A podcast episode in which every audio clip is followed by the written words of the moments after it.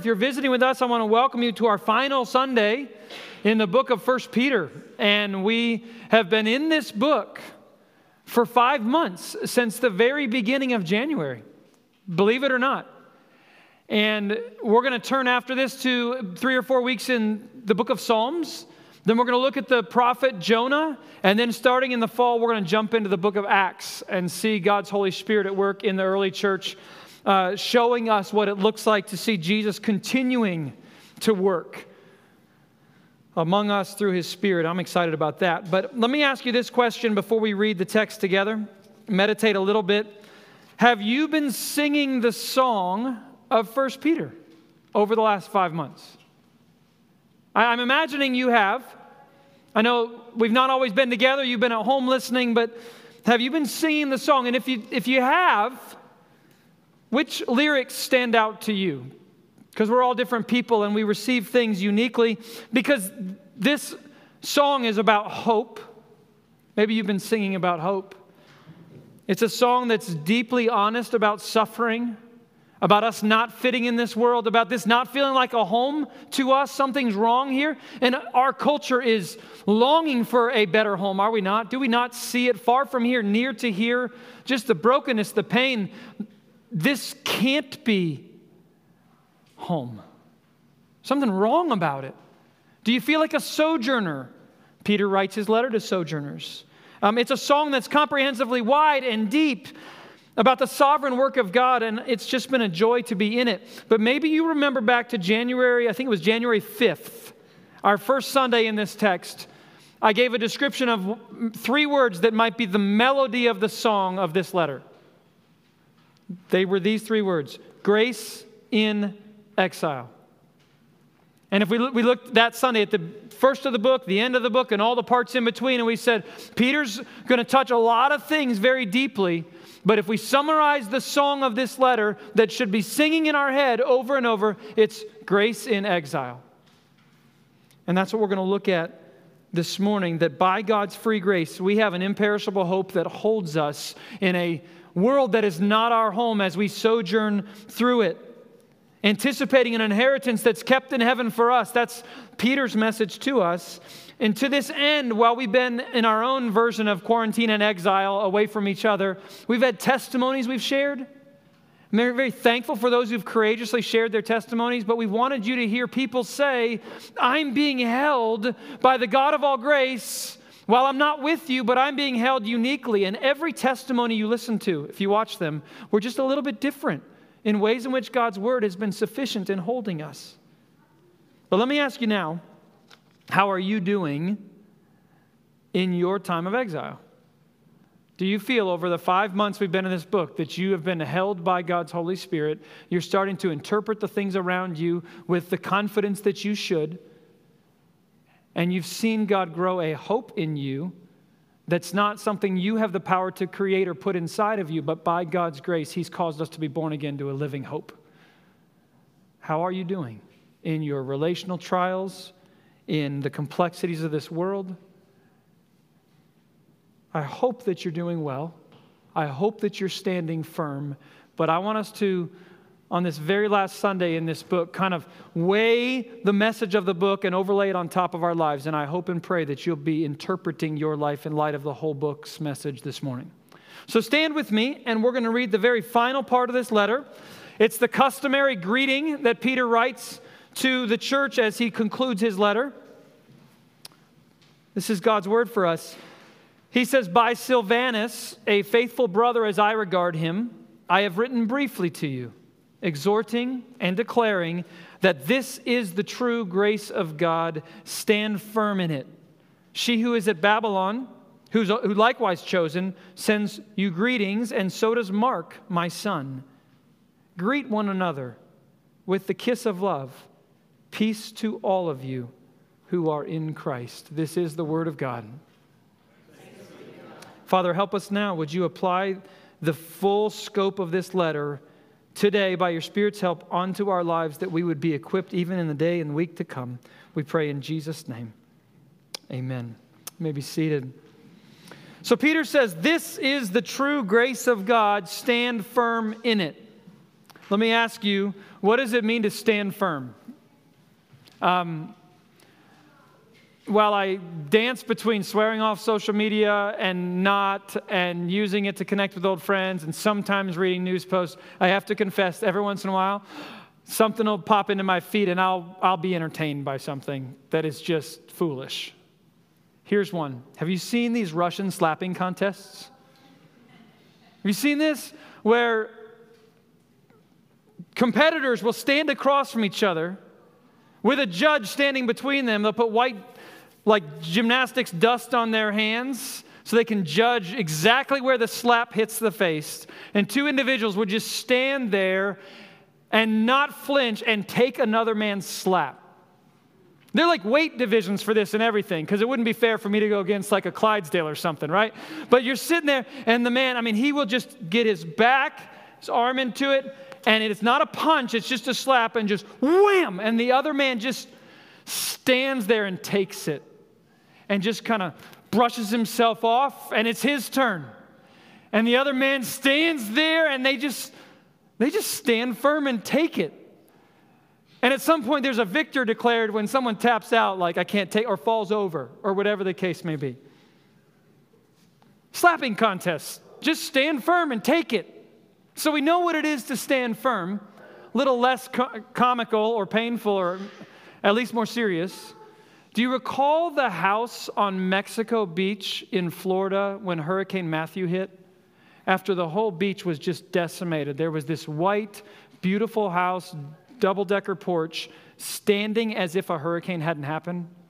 Everything else around it was just destroyed, and it stood firm. Articles were written about the engineers who developed the house and how much more expensive it was than a typical house. And it was just a fascinating scene. That house stood firm.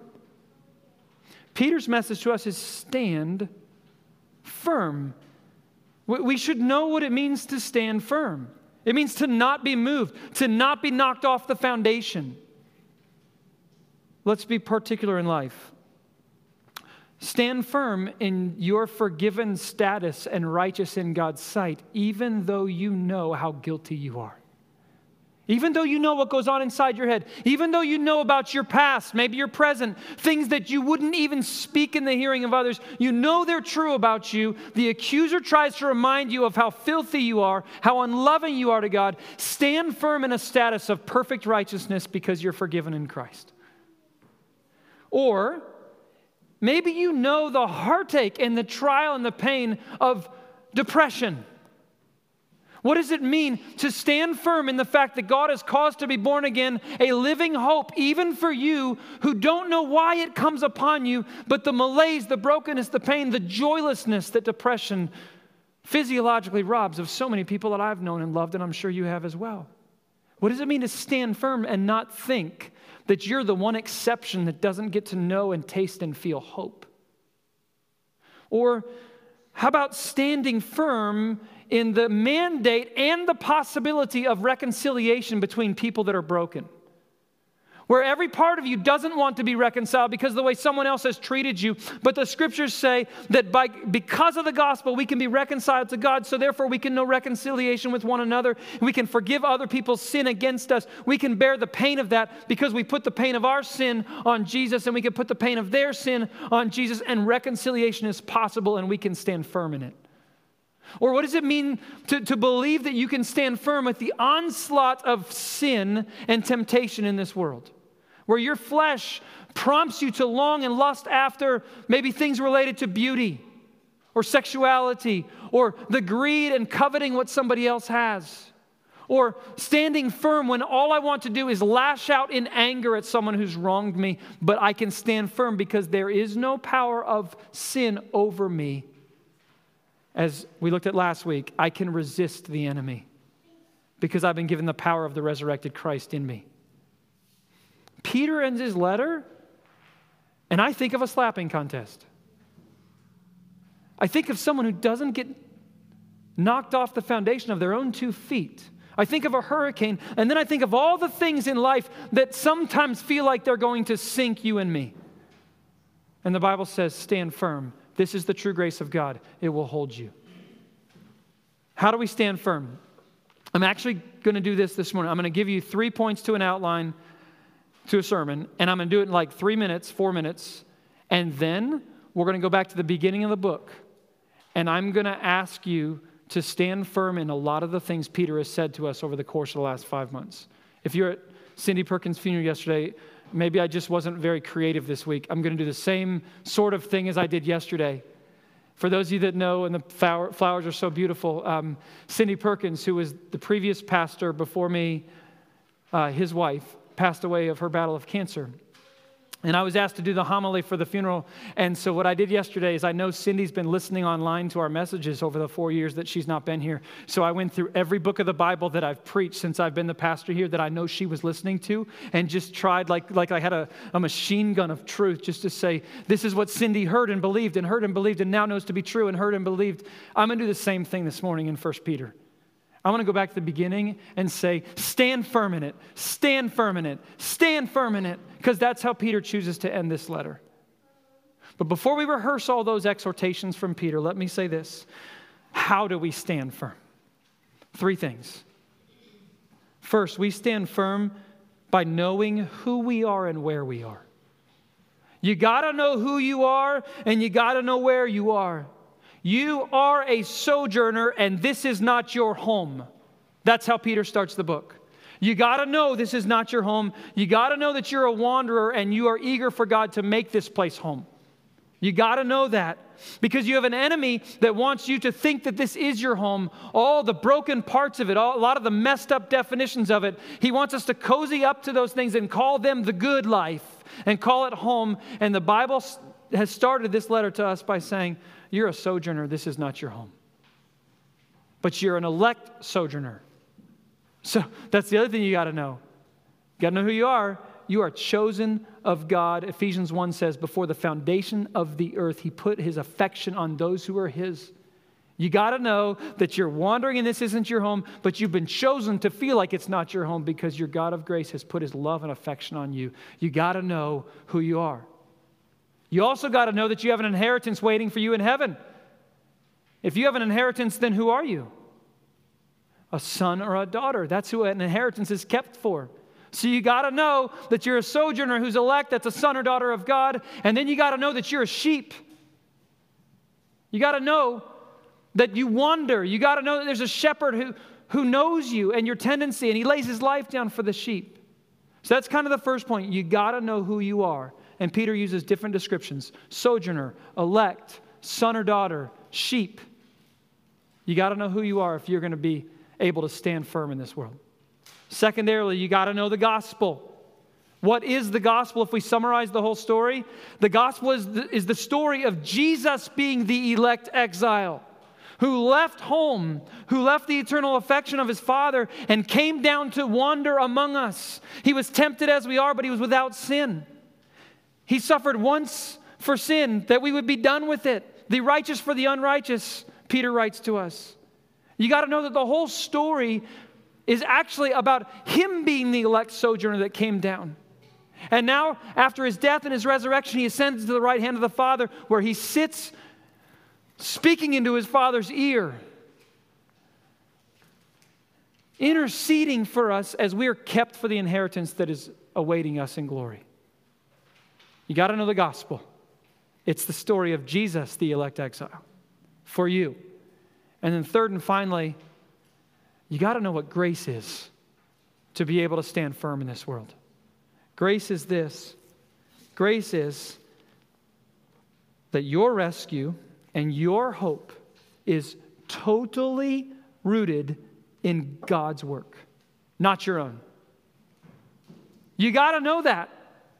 You got to know that His grace is full, it's undeserved, it's free, it's irresistible. That's how he starts the whole letter. Listen to these words Blessed be the God and Father of our Lord Jesus Christ.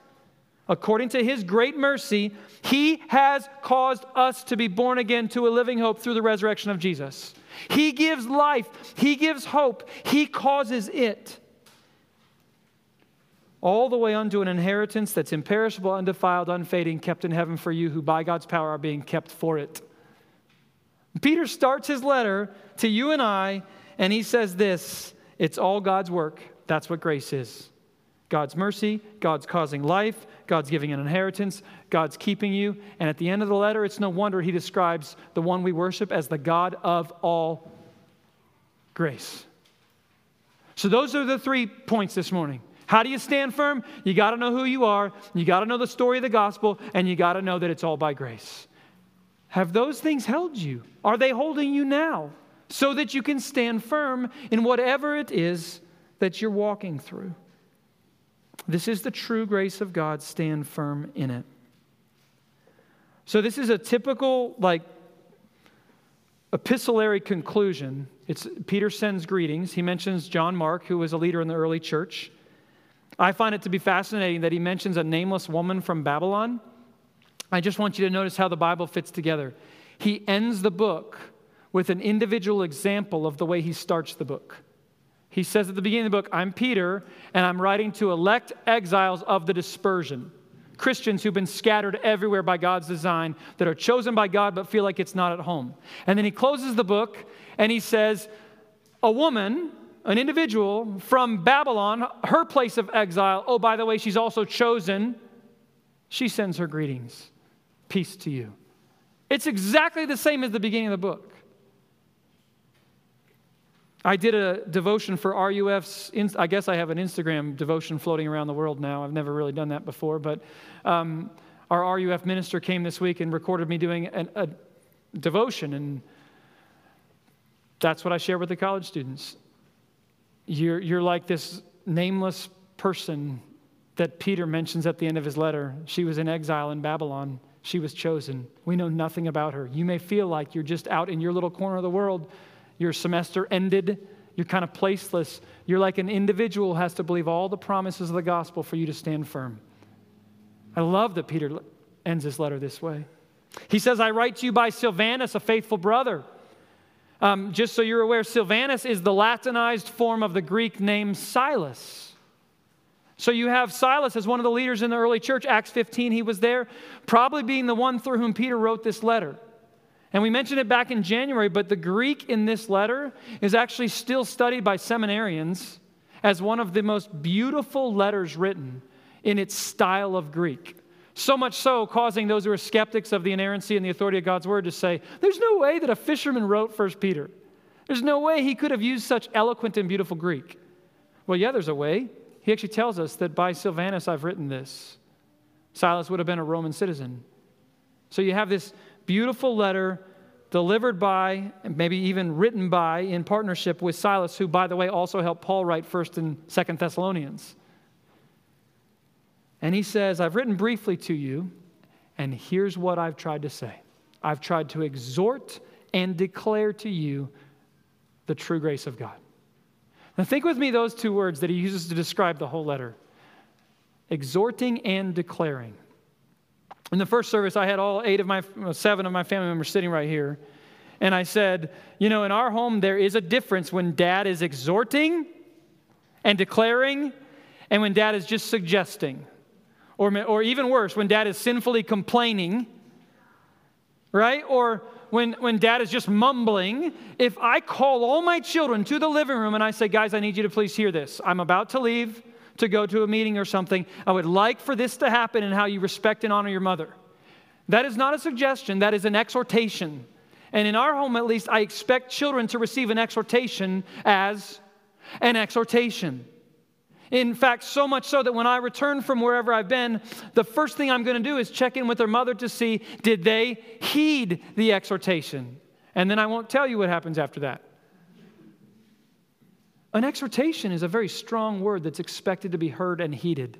Peter ends his letter and he tells us that he's not just emoting because he loved Jesus so much. He's been exhorting us through this whole letter. And then he summarizes the letter stand firm in the grace of God. So we're going to do that now. I grew up in Colorado, some of you know that. I am able to talk super fast and feel like it's slow. I will try not to do so, but I want to fly through this because each of you, in different ways, need to be reminded of what we've looked at over the last five months. You might need to be confronted by it. It won't knock you over, but it may need to feel like a slapping contest. Hear the exhortations of Peter. So if we go all the way back to chapter 1, I've already mentioned it, but let me exhort you to believe right now that you are an exile, a sojourner, a wanderer, chosen by God, and He has ordained every part of the journey you're on. There is not a part of what you are going through that He didn't foreknow. That's how Peter starts the letter. We have all had our lives foreknown by God for the sanctification in Christ and for washing with his blood. So, our rescue, our conformity to the holiness of Jesus, and where each of us have traversed life. This morning, there was a, a, a second time visitor in our first service, and they said, You mentioned Colorado. Tell me about your childhood, because I grew up in Colorado. We lived there in Boulder, yada, yada. And just in a moment, I walked through my little narrative. Every step of the way has been a wandering by God's sovereign design. You and I need the scripture's exhortation to believe that. Stand firm in it. Your life has been ordained by God, and you're a wanderer. This is not your home, but He also ordained for your rescue and your status as His elect, His chosen, His child that He won't let go. You are a son or daughter of God with an inheritance that's been guaranteed. It's kept in heaven for you. It's undefiled, unfading. It will last forever and ever and ever and ever. You need to be commanded from the Word of God to take hold of that today, no matter what you feel like. And then he goes on, verse 3 and following. I've already read that, so I won't. But I want to call you and exhort you to believe that God has called you, if you are in Christ, to be born again. He's caused it. You had no capacity in your sin and flesh to create life in yourself, to believe the things of the Spirit, and to want to have your sins forgiven, and to want an eternity of righteousness. You would not want it apart from His work causing you to desire it. He gets all credit. It's super uncomfortable, but it's the way the scriptures describe it. And if that is true, then let me try to carefully say this.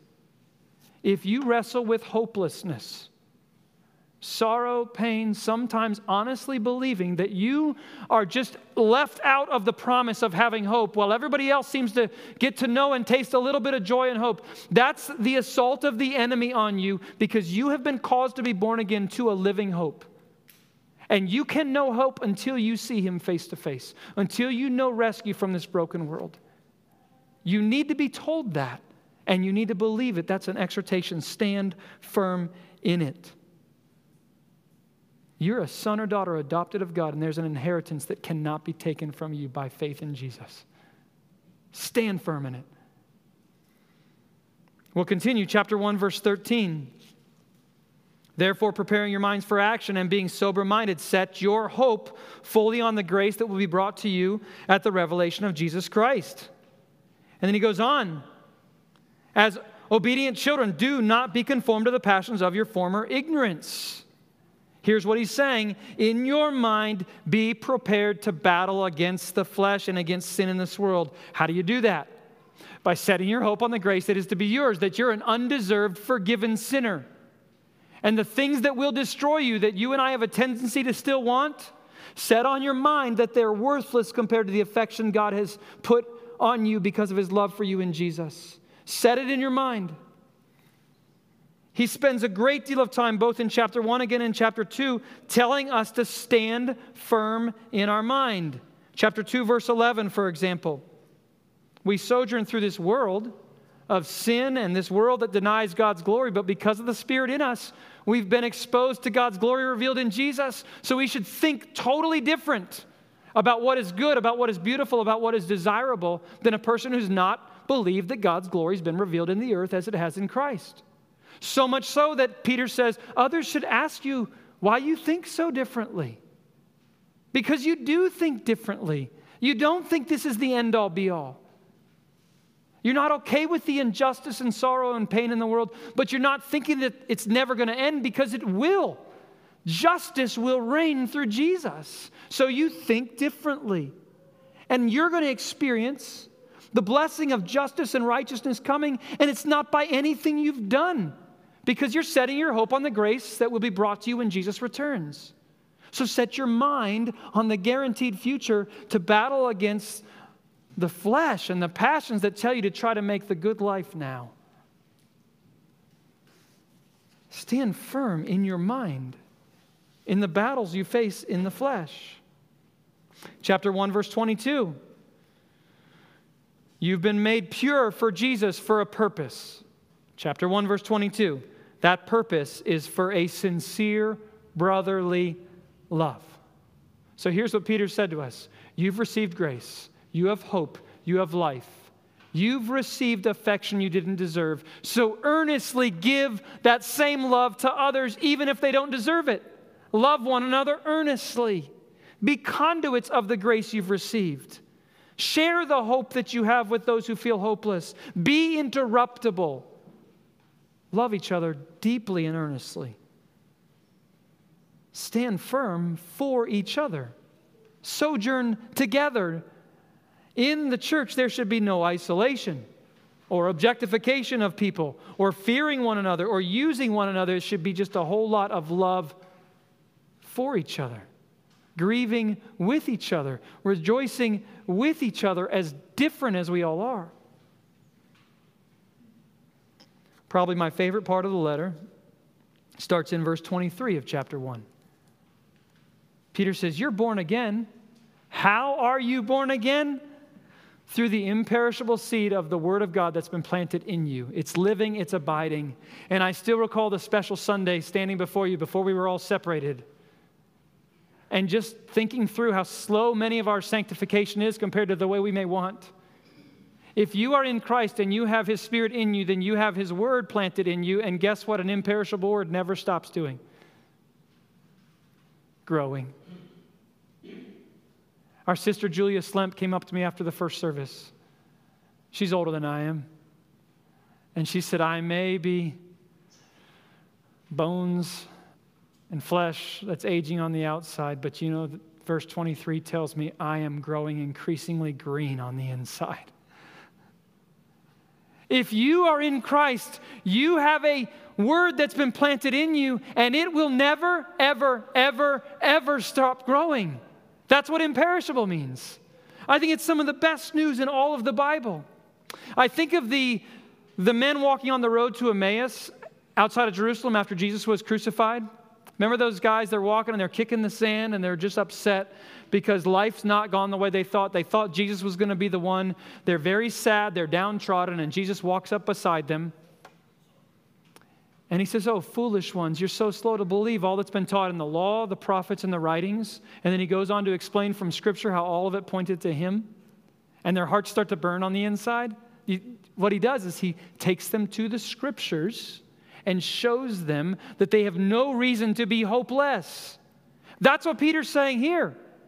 There's no reason to be hopeless in spite of all the noise and all the inputs of different facts that we are given by the media right now. I hope and I pray, Christian, that the Word of God is your filter for all the other information that is thrown at us at an increasing rate and an increasingly questionable rate. Oh, listen, Christian, the Spirit of God works through His Word. His, the seed of His Word is in you if you are in Christ. And here's what Peter's saying you must be in the Word if you are to stand firm. Work at it. It's not easy. I, I praise God that some of my daughters, two high school daughters, friends are saying, I've been in the church, but I'm not that equipped to understand His Word. Can we figure out how to read it together? But then I'm also alerted when high school kids who've grown up in the church say, I can't understand it. It's so hard to understand. Folks, by the Holy Spirit's power, the Word of God is clear. It's complex at times, but it's clear so that babes can understand it. I hope and I pray that this is a church that is turning to God's Word, as Pastor Bill said a moment ago, because it's all that's going to hold us as we wait for home to be home. I, I don't want to digress. So, chapter 2, I'll keep going. Chapter 2, verses 9 and 10. Peter says that we who once were not a people are now a people. We're a race, a priesthood, a holy nation, and we have been given a purpose. What is our purpose? Receive this exhortation. Your and my purpose as the people of God is to proclaim the excellencies of Him who's loved us by His grace. Your life is a proclamation of what you believe, and you are not alone. I hope and I pray that you have experienced, even in our time of quarantine, the centrality of being a part of the people of God. We should not, as a church, we're, we're trying to be accessible to you, and I know there's a lot of people online. But we should not have to work super hard to make the church feel connected when we've been told because of a virus that we have to separate. Do you realize that? We should find that those who are in Christ say, I have been made a part of a people.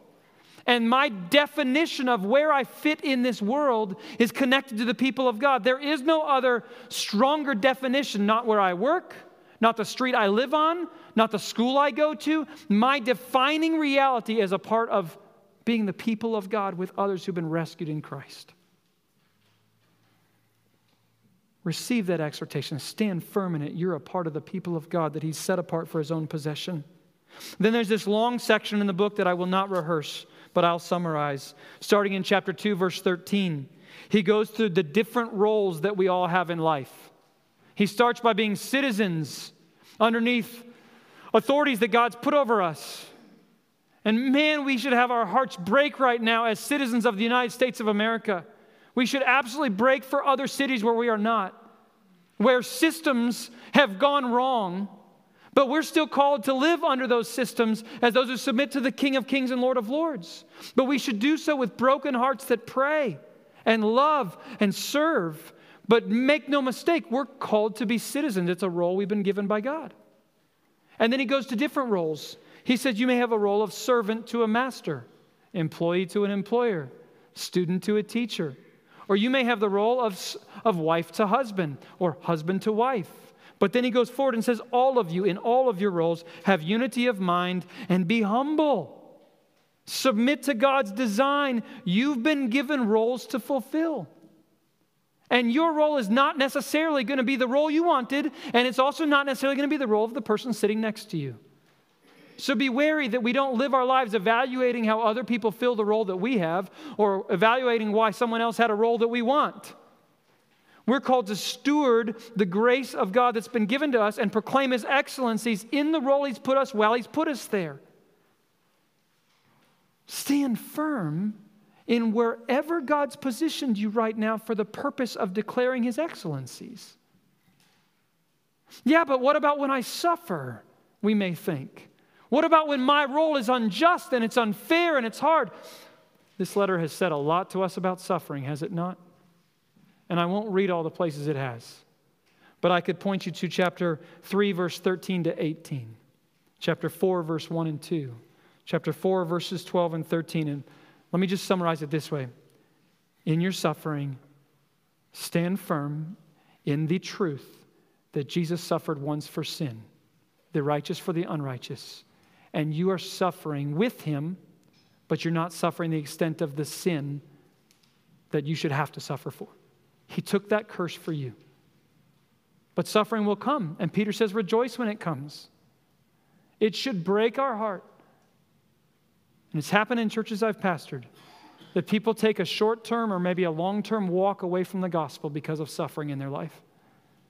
Because they can't put the pieces together as to why a God would let them go through this sort of suffering. Please listen. At our church, and we're going to go into Psalms of Lament next a little bit. We believe that suffering doesn't discredit the love of God shown to us in Christ. We believe that suffering should catalyze our faith in the God who came and suffered for us. If anything, it's much harder to walk after God in the gospel and to long for a home that this one isn't. It's a lot easier to do that in suffering than when you don't have suffering. Christian, in your suffering, see Jesus who suffered for you. Just a few more sections, let me point you to it. Paul continues, chapter 4, verses 7 to 11. In your suffering, you need to know something. You are called to steward God's varied grace wherever He's put you, however He's made you. In the first service, I pointed to Clinton. I won't point to him this time, but I'll just reference him. I'm going to point to Pastor Bill. Pastor Bill's been with us now for more than a year. Has God ever made two pastors so different? And I love it. I'm so thankful for it. Brothers and sisters, you've been given God's grace, and He says very clearly that it's varied grace. So if you serve, serve with strength that God provides. If you speak, speak the oracles of God, but speak as you, serve as you, because God's made you you. Wherever you suffer and wherever you sojourn, be a steward of the gift God's given you. These are the days to steward. The telos, the completion of all things, is almost at hand. So give your life away as Jesus stewarded his life for you.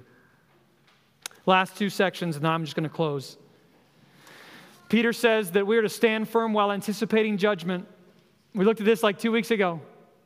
Anticipating judgment. Remember what Peter says? That if you are in Christ, you're on the inside on judgment day, not on the outside. If you're on the inside, then judgment is when you find purity, full and final purity. If you're outside of Christ, judgment is separation from God forever and ever, and it's wrath. But if you are in Christ, stand firm. The judgment day is coming, and on that day, righteousness will be full for those who profess faith in Jesus. That's chapter 4, verses 17 to 19. And folks, we live in a world that needs to know that we believe there's a God of justice and He will bring His justice to bear in all situations of injustice. And we pray to that end. Peter closes his letter in chapter 5 and he says, Stand firm in the church. He says, Stand firm in the local church where God's led you to sojourn by grace. He has words for shepherds, and there are elders in this room. And it was a joy two weeks ago to preach a sermon to elders because that's how this letter speaks to us. Shepherd the flock of God that's under your care. If you're an elder, that's an exhortation from the chief shepherd to shepherds. Stand firm in your calling. It's so easy to avoid the hard things when you're a pastor or an elder. But then to all of us in the church, Peter says, we're all under the chief shepherd, so we should stand firm by grace, and that looks like humility. And then last week, AJ, he preached on probably my, one of the better, better parts of the whole book. And I was like, man, I got to give him one of the best texts. But it was supposed to be Lena's graduation. But I was able to sit under it. And my favorite part of his message last week was when he talked about how humility looks like hurling our anxieties on the chief shepherd. And my Bible says, cast your anxieties. And I think of me, I'm a, I don't know how to fish. I barely know how to cast. But it's not that fun and it's kind of boring. But when he said, hurl your anxieties, that's Jim Powell's speak. I would say, vomit your anxieties, right? It's a visceral. What does it look like in humility for all of us to just throw our trial as we live in exile while we wait on righteousness on the chief shepherd who knows our pain, who knows our sin, who was tempted as we are, who conquered it? Peter says, Stand firm by grace by humbly throwing all your anxieties on the one who cares for you and by resisting the enemy. Peter tells sheep to resist the one who prowls around to destroy them. You have power to resist sin. Heed that exhortation. And then the way the letter ends is the way that I'm going to end now and pray. After you've suffered a little while, the God of all grace, who has called you to his eternal glory in Christ, will himself restore, confirm, strengthen, and establish you. To him be dominion forever and ever. Amen. Stand firm under the dominion of Christ, no matter what happens to you this week.